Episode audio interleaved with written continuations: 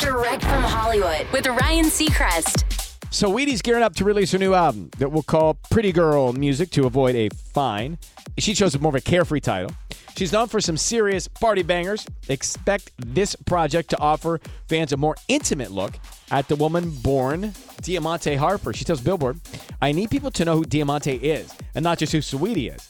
People just write about you like you can't read, and there's just this misconception that I'm just some perfect individual. This album will humanize me. I'm very private, so I struggle with expressing my emotions for a long time. But for my songs to have soul, I had to accept the challenge of being vulnerable. Saweetie wouldn't say when the album will arrive, but promises new music soon. That's direct from Hollywood.